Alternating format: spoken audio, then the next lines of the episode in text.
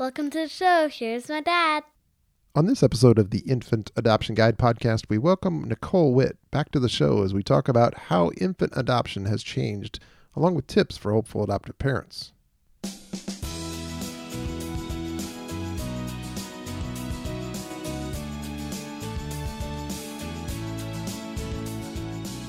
Hey everybody, welcome back to another episode of the Infant Adoption Guide podcast. My name's Tim Elder. I am a dad of three through infant adoption, and this is the show all about domestic infant adoption. So if you're a faithful listener, maybe this is your first time listening, I welcome you and thank you for joining me again as we enter episode number fifty-three, and our guest is Nicole Witt, the Executive Director of the Adoption Consultancy, and she's been helping build families through adoption for many years.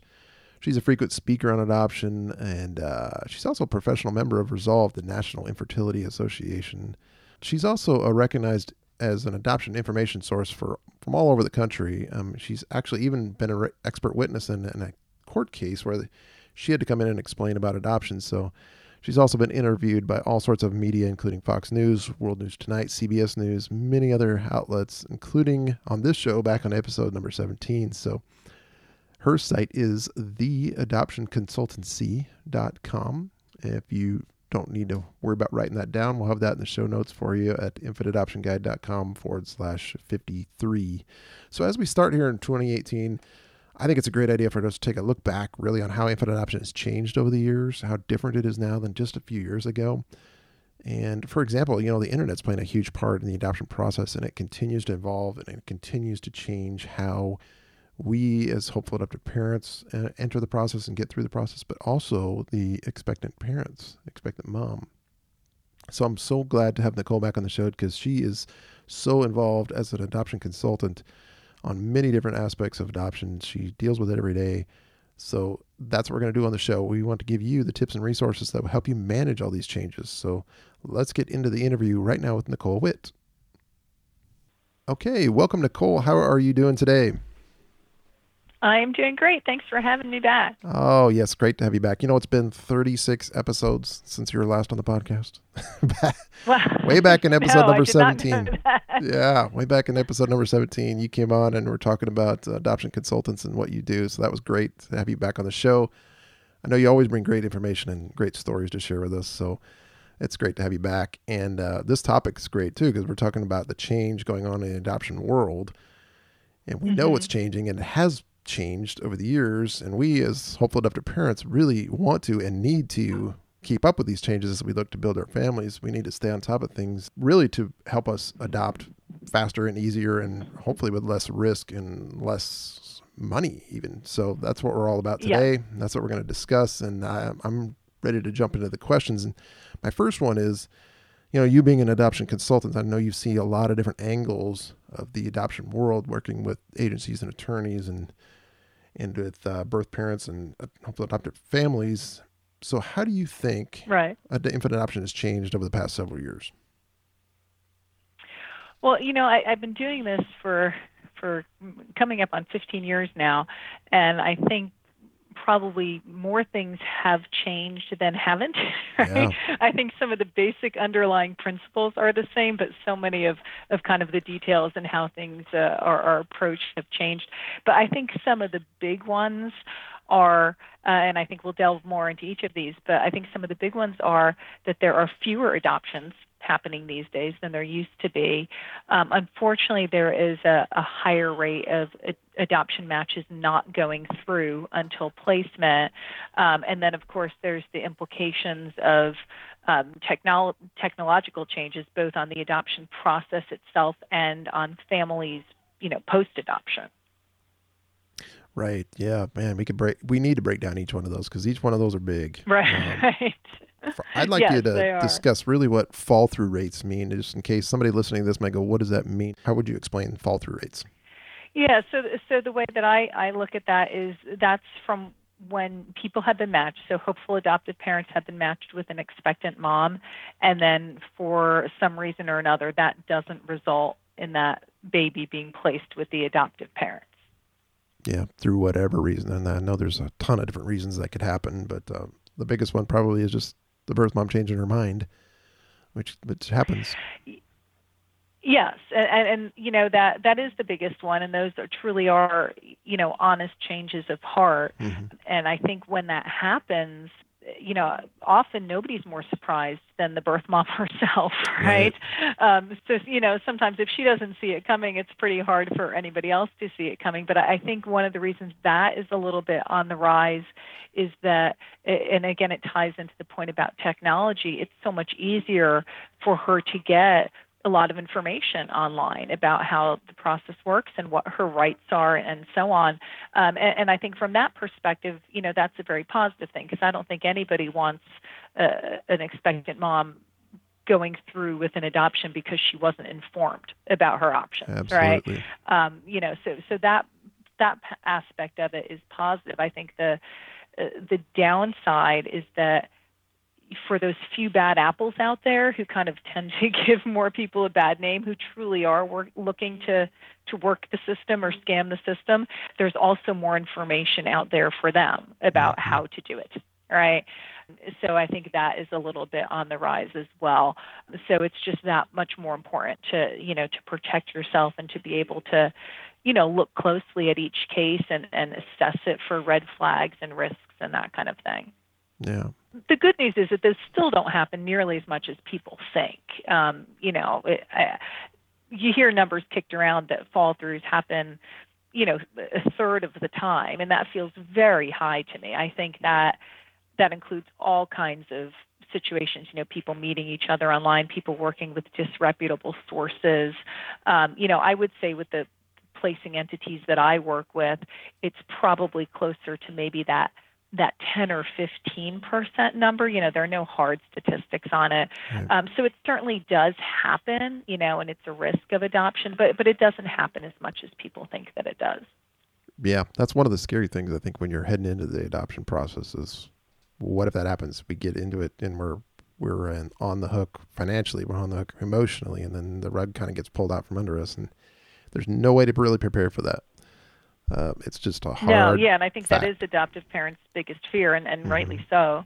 We can get into that a little bit later. Let's jump into a few other things real quick about the fewer placements. And I know a lot of people have asked about what statistics, you know, how many placements do we have every year? And it's so hard because nobody really tracks the number of placements every year. If we, we'd have to go to every county or every agency, every right. attorney, um, and then even miss some of the independent ones like you're talking about. People just meet each other.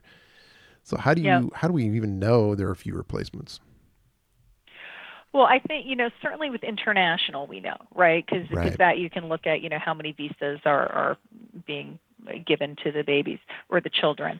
Um, so that has certainly dropped. And even if without, without looking at those numbers, it's just obvious because so many of the large, robust programs have closed, you know.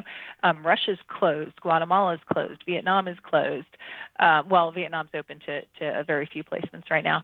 You know, China has such a much longer wait time than they used to because they're doing so many fewer placements. So international adoption has certainly dropped. And so then you have a lot of those families who otherwise would have pursued international looking to pursue domestic adoption. So even if the domestic numbers were the same, you would still have more hopeful adoptive parents kind of looking, you know, to adopt those babies. But, uh, you know, I think just, you know, even without having the hard statistics, just knowing that, um, you know, it, it is easier for expectant moms to terminate a pregnancy. There's certainly much more um, societal support and less of a stigma um, for single motherhood, you know, than there used to be. Um, so those, you know, those options are out there as well. So I think all of that has really come together to uh, to lead to to fewer placements and for for more adoptive families looking for those placements.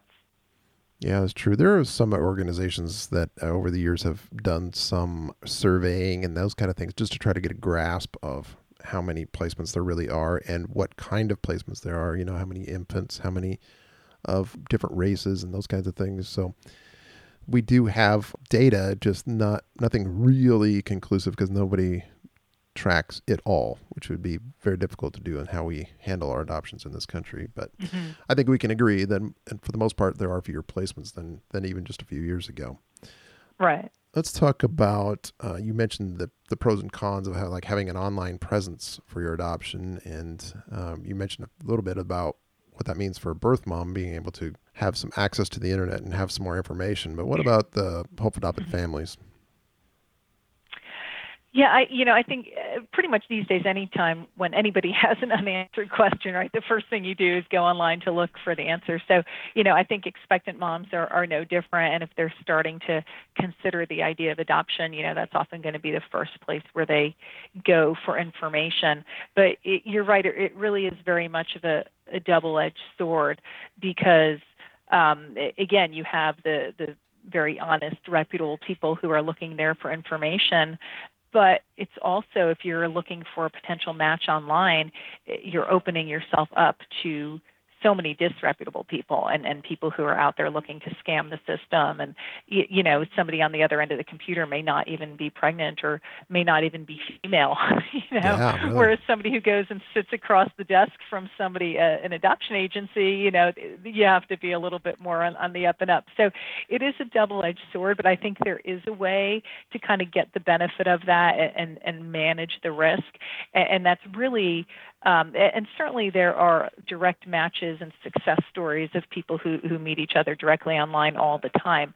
But again, it opens you up to the risk. So by working with agencies and attorneys that are taking advantage of those online opportunities, whether they are doing outreach for their agency or attorney generally to expectant moms, or whether they are kind of posting some people's profiles without their direct contact information and doing some outreach that way, you can get the benefit of that presence, but still having the potential birth moms go through those entities, you know, and having the agencies and the attorneys doing all that vetting before any match is ever made, uh, I think kind of gives you the, the pros without the cons.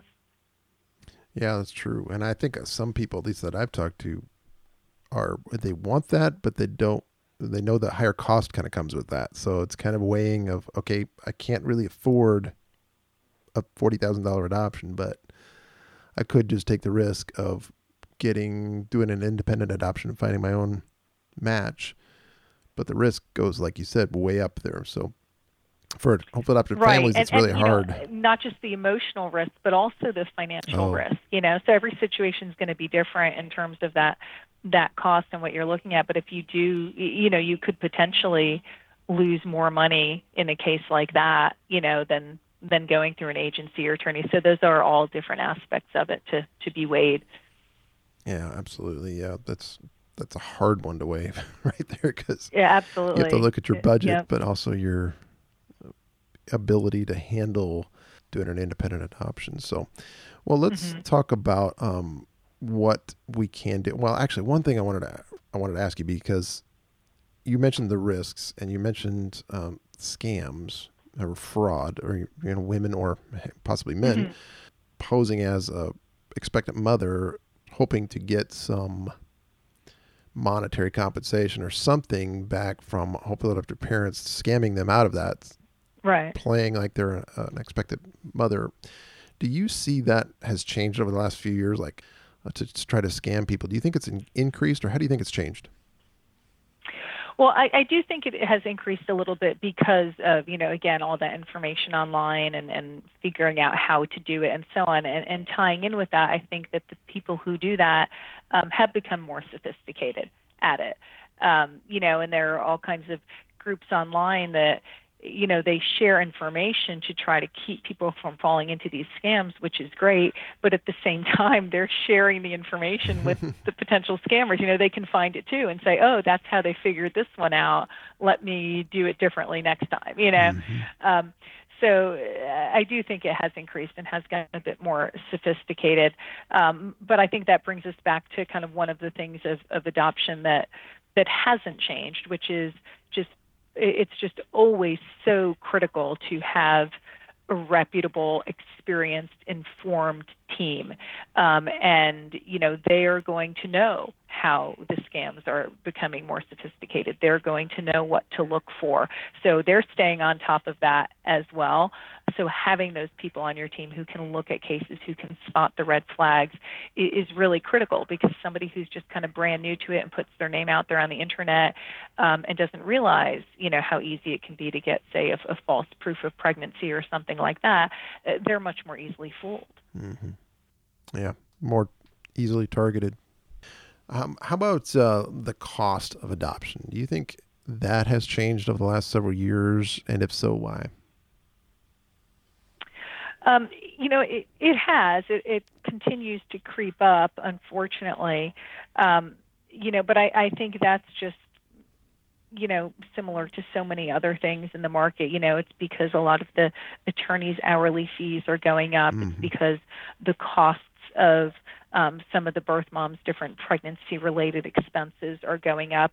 I, you know, I haven't seen any categories that have had, you know, unusual or really significant jumps. I've seen more of just sort of a, a creeping mm-hmm. up, right. you know, as, as we go along. Do you think um, in working with attorneys and agencies, there's the level of services have gone up over the years? Like maybe they are more... Some offer, I've seen this in my little world about some agencies, even facilitators, have increased the level of service. So like before they would say, okay, we'll help you with a match. And now we're going to be, well, we'll help you with a match, but we're also going to hold your hand through how to make a profile and how to make a video and how to make an online presence and how to share yourself out there on the internet. And, and maybe even more of a marketing type aspect to their services. Have you seen that increase or change? Um. I've seen, you know, certainly third parties that offer, you know, different elements of those, and some have different niches, and sometimes agencies partner, you know, with mm-hmm. those third parties rather than taking some of that on themselves. Where I think I've seen the biggest difference in what agencies and attorneys' offices in, in the states where the attorneys are allowed to do these things, um, which is a wonderful thing, is really much more focus on the services to the expectant moms.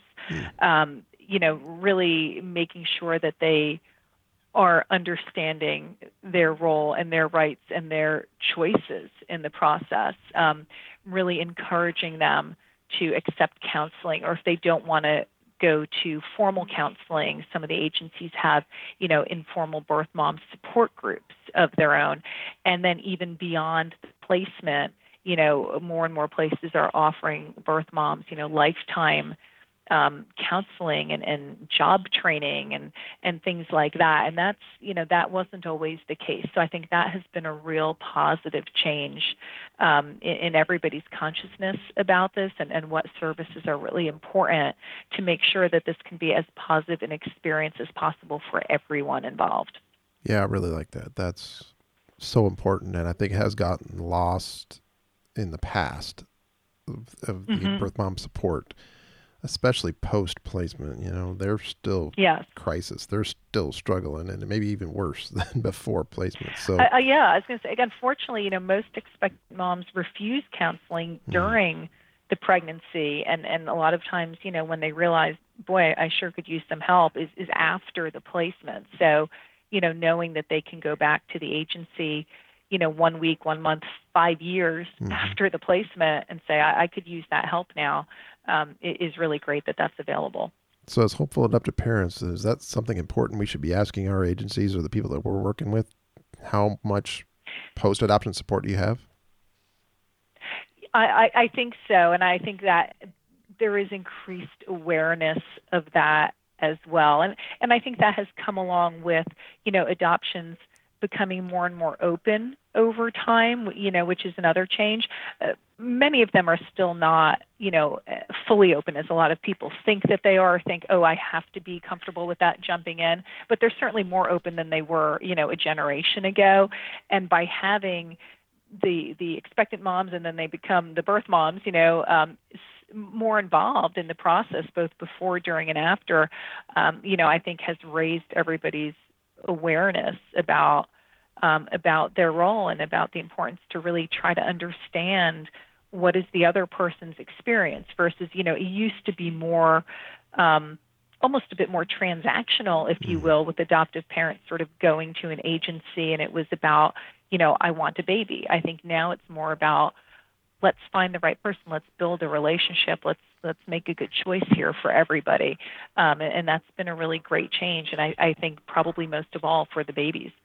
Absolutely. I know it was a change in us. I mean, we've had three adoptions. And when we first started, we were scared of openness because we were just mm-hmm. a little bit uh, out of our ignorance. We just didn't know Most what it meant. Most people are when they yep. start. Right. Yeah. yeah. Uh, we just didn't know. And uh, the more we learn and the more we have an actual relationship with our kids as birth parents, and we see what happens with that relationship and how beneficial it can be, not only for us, but more importantly for the children, uh, it's huge. And so I think you're right. I, I hope that change is continuing to happen as more and more people realize openness in adoption is, is huge. And it, it openness is different than just open. I think you're right. People get a little misconception there. Open adoption is full disclosure, everybody knows everything about everybody, and that's not necessarily the case. There are different varying levels of openness in adoption, and we've done right podcasts on that, and we've had uh, definite articles uh, on the blog about that. So yeah, and I think openness can be as much a, a mindset as it is, you know, what information is exchanged and and what is not exchanged. Absolutely. Yeah, that's a That's a big topic to tackle, and I would encourage anybody mm-hmm. listening to this, if you're a little bit weary of openness or maybe not understanding what openness is, go look at it on the Infant Adoption Guide blog or podcast or or anywhere else on the internet. You'll you'll get some good information about that. Yeah, the, that's great because, yeah, so many people are, are scared of that when, mm-hmm. when they start, and I think it turns a lot of people off to adoption. So, yeah, it's, it's really important to understand what it is, what it's not. You know, it's not co-parenting. Yes. Um, it's not, you know, unannounced visitors on your doorstep, you know, things like that. That's exactly right, yes. Well, let's get into some tips, like uh, what can we share with hopeful adoptive parents about what can help them with dealing with some of these changes, helping them adopt faster, less risk. What kind of tips can you share with us? Well, in terms of adopting faster, um, you know, again, I think the, the underlying basis of that is something that hasn't changed, although the way people go about it may change. And um, there are basically, I think, kind of three pieces that are going to have some of the biggest impact on time. Of course, there are other other things as well. But, you know, one is Um, you know, getting yourself out there and getting as much exposure as you can to potential birth moms, um, whether you are choosing to do your own outreach and or whether you are working with multiple agencies and attorneys. You know, a lot of people who are new to adoption still think, oh, once I'm ready to adopt, I just go sign up with this one agency down the street and then I wait however long they tell me to wait. Um, and you really can be a lot more proactive about that. And there are many places out there that will allow you to sign up with multiple agencies, multiple attorneys, and there are many great reputable places that charge very little in the way of application fees. So it's it's financially reasonable to do that. You're not looking at spending thousands of dollars with, with each place that you sign up with. So the more exposure you can have, the more opportunities you're going to have. Um, then when you have opportunities, uh, you know, having that great profile, whatever format it's going to take, um, but you know, you have to have a great profile to really communicate who you are, to make that connection with the right birth mom. Um, you're not trying to match with any birth mom. I always tell people you're not trying to sell yourself and convince her to choose you if you're not the right family, but you need to really effectively communicate the type of family you are so that she can make an informed choice and, and you have that opportunity to really connect with her. So having that great profile is going to help you. Um, and then being as, you know, flexible as you can regarding your parameters of the child that you're willing to adopt. Again, the more flexible you are, the more opportunities you're going to have, whether that's um, flexible in um, race, in social medical background, in, in your budget, um, in what kind of openness you're willing to accept. You know, these are all areas where, where the more flexible that you are, the more opportunities you'll have. And, you know, I, I always tell my clients, it, you shouldn't ever have to go outside of your comfort zone, but what you should do is really do some thinking and some soul searching and some research about what are the boundaries of that comfort zone. You know, I think all of our initial reactions to, to almost any decision in life is you kind of go right into the bullseye, you know, in, in the center of that comfort zone. But as you learn more, you might realize, oh, hey, you know, I really could be comfortable with X or Y, but now maybe Z is still off the table.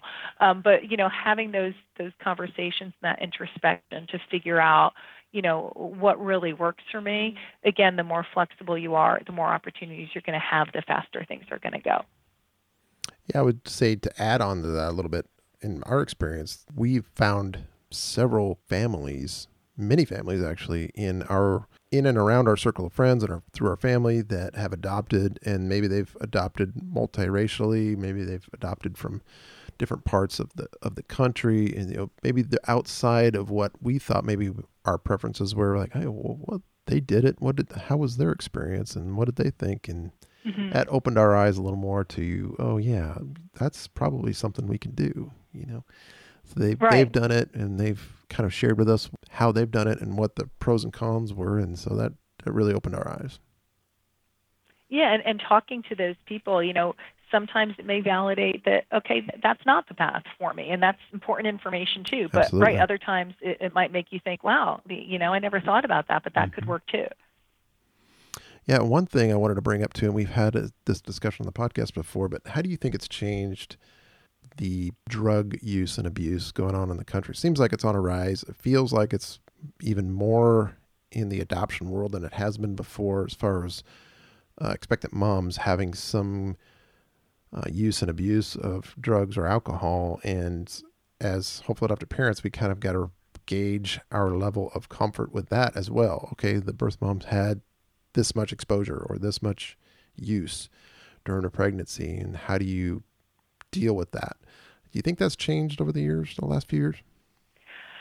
Um, it's a, a little bit. I don't think quite as drastically as a lot of people think or fear, at least, you know, with the places that I work with and, and kind of what I've seen. Mm-hmm. Um, you know, un- unfortunately, I, I still see that most birth moms smoke cigarettes, but not to the extent that they used to. So that's gone down, I, I think, um, at least in terms of smoking less frequently. So that's good.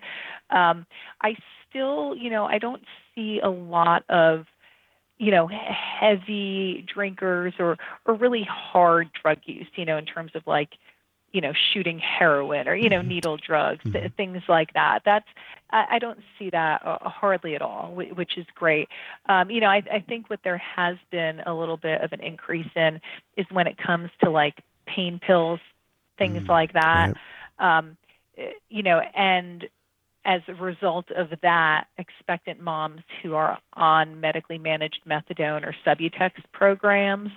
Um, so, You know, there again, there are pros and cons. I'm, I'm no doctor. I certainly can't give medical advice. But, you know, my understanding is that methadone and Subutex, you know, there are some studies out there that show that they're they're relatively benign. And then if an expectant mom is in one of those programs, um, you know, she's getting drug tested regularly. You know exactly what you're dealing with, and it's it's less of the the unknown mystery, you know, which, which can be better than a case where maybe, you know, you think everything's fine, but you don't really know, you know, what, what's happening. Um, but that's probably where I've seen the biggest change again, is when it comes to, to kind of pain pills and those, those medical programs affiliated with that. Um, I haven't really seen significant change in, in other categories. Okay. Yeah, that's good. Yeah, it's it's in- interesting. It's kind of come up a, a few times here and there, especially on our Facebook groups. Uh, so I th- just thought I'd ask that. Um, what other tips? Uh, we've, we've covered several uh, so far for hopeful adoptive families that would help them uh, overcome some of these changes or deal with some of these changes that are happening. Any other tips you see, uh, especially as the adoption world continues to change? Yeah, I, you know, I, I think just, again, have, having that experienced team, because I don't know that it's really reasonable for anybody who doesn't have adoption as their full-time job yeah. to be on top of all of these things. You know, it's it's hard enough for the, for those of us who do have adoption as their full-time job. So I think, you know, working with the reputable, experienced, knowledgeable, knowledgeable professionals who are staying on top of all those things as, you know, part of their work, rather than trying to manage all of that yourself. I mean, of course, you want to be as informed and up to date as possible, um, but I, I just think there's so much at risk there are so many moving parts um, that you really want to have a team that you're comfortable with and that you trust. Yeah, I agree. I agree. That's big. I want to ask a little bit of a of a selfish question here, I guess. Well, it's not. It's sort of selfish. um, my what's near and dear to my heart are adoption profile videos, and you know we've created mm-hmm. some for all of our adoptions, and I think they've just been huge as far as connecting to our kids as birth parents. And so you know I've even created a site, adoption profile video dot com, to help people make their own videos. And I just wanted to ask you, I guess, what your experience is with it, what you think about videos and as part of people's profile. Is it, is it becoming bigger? Do you see it as, uh, how effective do you see them? It, it depends, to me, it depends on, on how they're used um, in, in terms of what their effectiveness is. Mm-hmm. Um, you know, yeah, they're definitely becoming bigger, and I think they will continue to be bigger. Um, but just as, again, to me, it, so much of it is, is just similar to the profile, right? You can have really ineffective profiles, and you can have really ineffective mm. videos, and, right. and you can have really effective ones on, on both sides.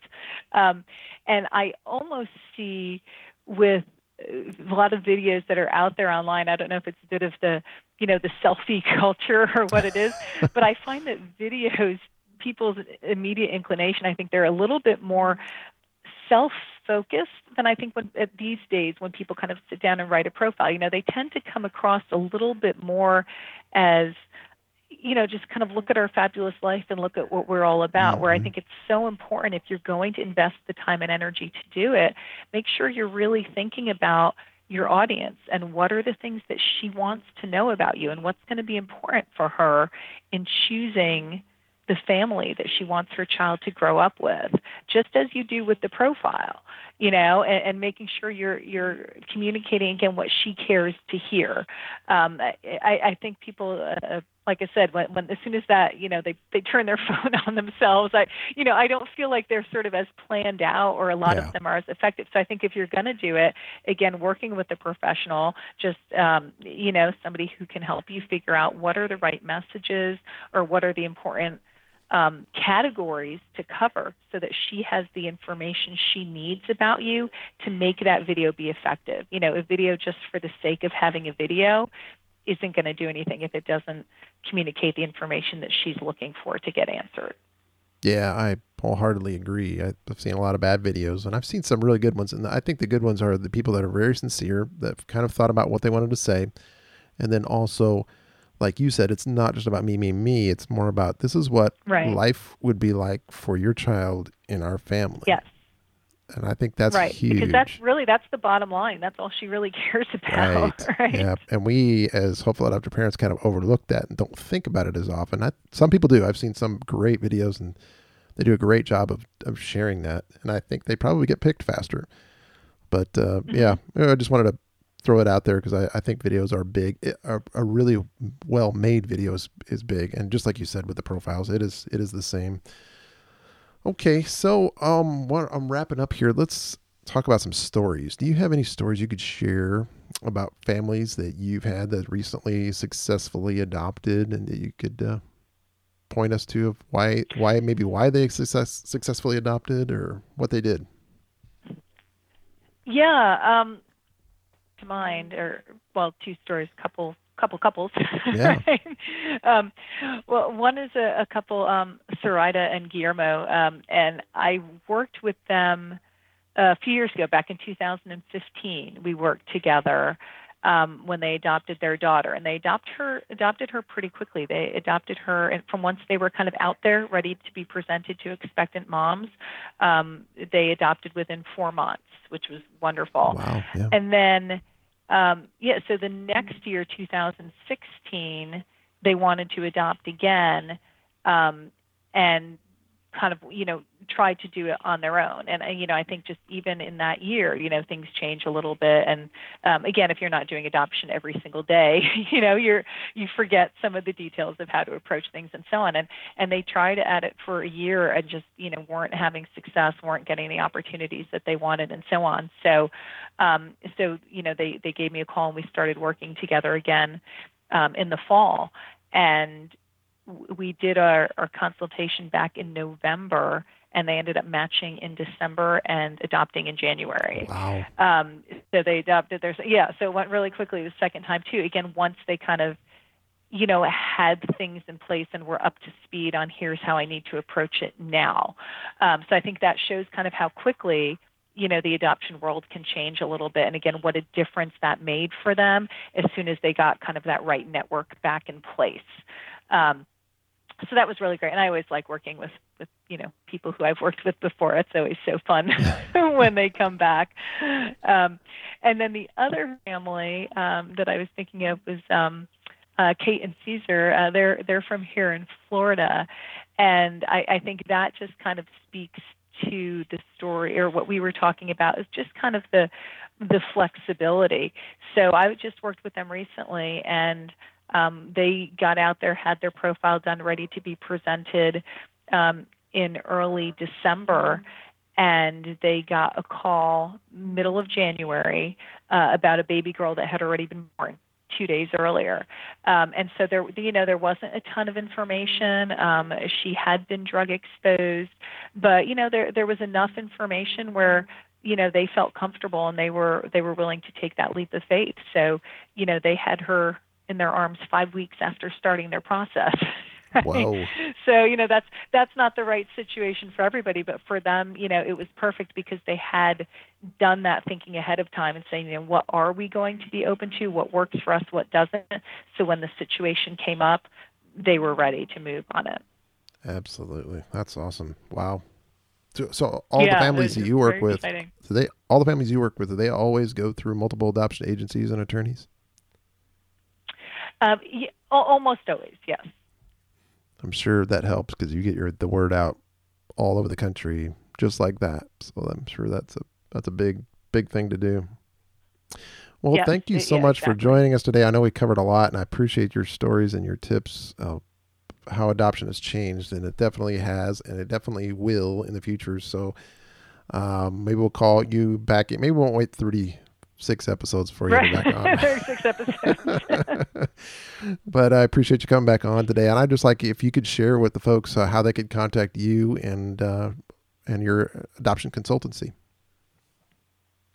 Yeah, sure. The best way is on the website. It's the adoption consultancy dot com. Um, or you can shoot me an email. It's probably, it's kind of a long email, so it's probably best to use the link right on the website, but you, they can email me directly at Nicole at the adoption consultancy dot com, or our office phone number is eight one three, six eight one, six two three two. Very good. And if you just Google Nicole Witt, you'll see a bunch of different things that she's done for all sorts of different um, uh, articles and newscasts that she's done over the years. So it, Uh, appreciate all of you done. You are a, a vast resource for uh, many across the country. And uh, I know you've, I've seen you on a lot of T V shows, uh, just doing quick little things about people asking really simple questions mm-hmm. about adoption. So uh, you definitely, you get the word out, and we appreciate all your work in the adoption world. Oh, thank you so much. And thanks for having me back on, Tim. Absolutely. Great to talk to you again, Nicole. We'll talk to you again soon. Okay. Take okay. care. Yep. Bye-bye. All right. I love this episode today. So many great tips and stories and advice from Nicole about how adoption has changed over the years. I hope you got a lot of, out of this interview.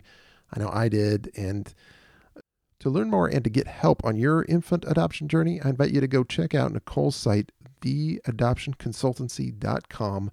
Give her a call, send her an email. She will definitely help you on your journey, at least figure out where you are, where you want to go. And maybe you want to use her services to help you adopt. But of course, all you can find all these links, everything that we talked about in the show today on the show notes at infant adoption guide dot com forward slash fifty-three. As we talked about in the interview, I love adoption profile videos. They've worked so well for all three of our adoptions. And I've had a lot of people ask me how to create good video, how to come up with something that uh, will make sense and, and help reach out to expectant parents. So I've come up with some free video training for you. Just go over to adoption profile video dot com and enter your name and email, and I'm just going to send you three free videos that'll help you get you started on creating your own amazing profile video. Not a blah one, not one that will make you look bad, but one that'll make you look great, and one that will help reach uh, expectant parents as you go through the infant adoption journey, because that's really what it's about. You need to reach those families, those parents, those, those mothers who are looking to make an adoption plan. And that's how you can do it effectively through an amazing adoption profile video. So I hope you go do that. And you can go over also to infant adoption guide dot com forward slash welcome, where you can get four free adoption books. Get on my website and check those out. Uh, if you just enter your name and email, I will send you those ebooks, help you save time, money, and stress, and really help you on your adoption journey as we go. And I hope to uh, see you there. And thanks again for listening. Until next time, you are in my prayers as you go through the adoption journey to build your family. God bless you. Thanks for listening to my dad.